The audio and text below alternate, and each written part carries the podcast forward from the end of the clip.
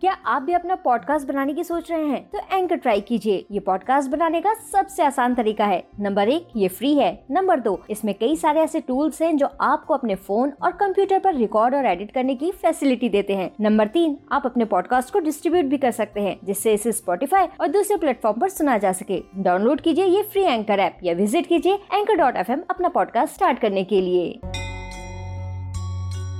Ganesh Chaturthi special कैसे दिखाई समझदारी गणेश जी ने?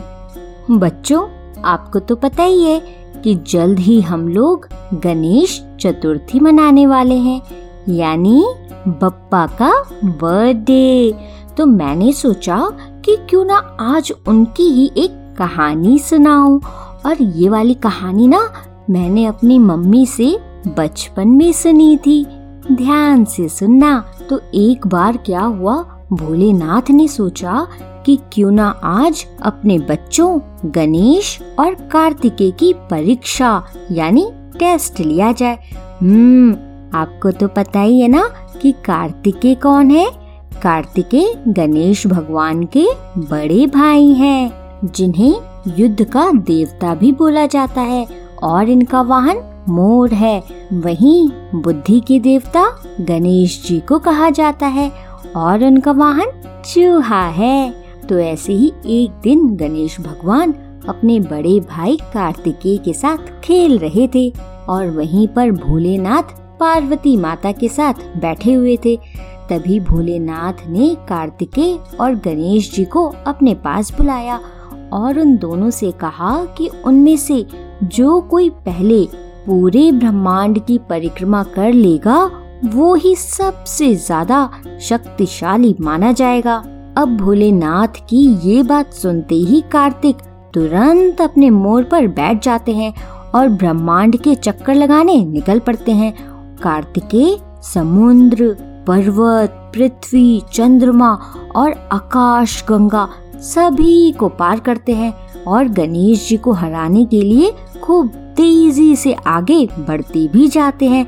कार्तिकेय अपने मन ही मन ये भी समझ रहे थे कि गणेश जी तो अपने भारी भरकम शरीर के साथ और चूहे की सवारी के साथ ये मुकाबला तो जीत ही नहीं पाएँगे। और फिर यही सोचते हुए कार्तिकेय अपने मन ही मन बहुत खुश होते रहते हैं और ब्रह्मांड का चक्कर लगाते रहते हैं। लेकिन इधर गणेश जी अपने माता पिता के पैरों के पास चुपचाप बैठे रहते हैं और फिर कुछ देर बाद उठते हैं और भोलेनाथ और माता पार्वती के तीन चक्कर जल्दी से लगा लेते हैं। जब कार्तिक लौट कर आते हैं तो वो ये सब देखकर बड़ा दंग रह जाते हैं कि गणेश जी तो भोलेनाथ की गोद में बैठकर मुस्कुरा रहे हैं। कार्तिकेय ये भी सोच सोचकर बहुत हैरान हो रहे थे कि आखिर गणेश जी उनसे पहले कैसे लौट आए? अब क्योंकि कार्तिकेय थे गुस्से वाले, इसलिए उन्हें बहुत जल्दी गुस्सा भी आ गया और फिर उन्होंने गणेश जी के ऊपर धोखा करने का आरोप लगा दिया। लेकिन इन सब के बाद भी गणेश जी बिल्कुल भी परेशान नहीं होते हैं और वो मुस्कुराते हुए अपने बड़े भाई कार्तिकी से कहते हैं कि उनके माता पिता ही उनके लिए ब्रह्मांड है और उनके चक्कर लगाना ब्रह्मांड की परिक्रमा के ही बराबर है।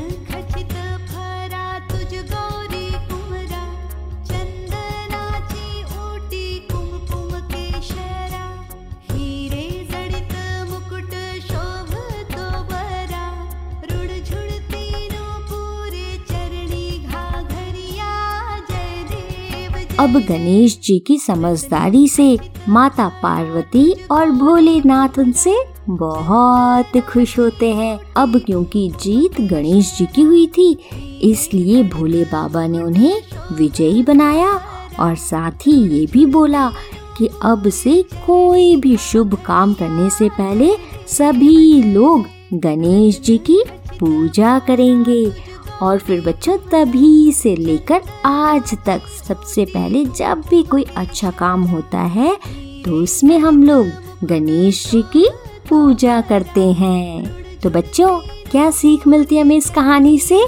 इस कहानी से हमें ये सीख मिलती है कि बच्चों, जैसे भगवान गणेश के लिए उनके माता पिता ही सब कुछ थे वैसे ही हमारे लिए भी हमारे पेरेंट्स सब कुछ होते हैं।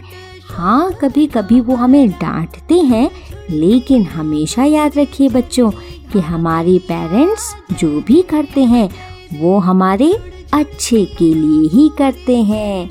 समझे? आप सुन रहे थे स्टोरी विद अनवी अनवी के साथ।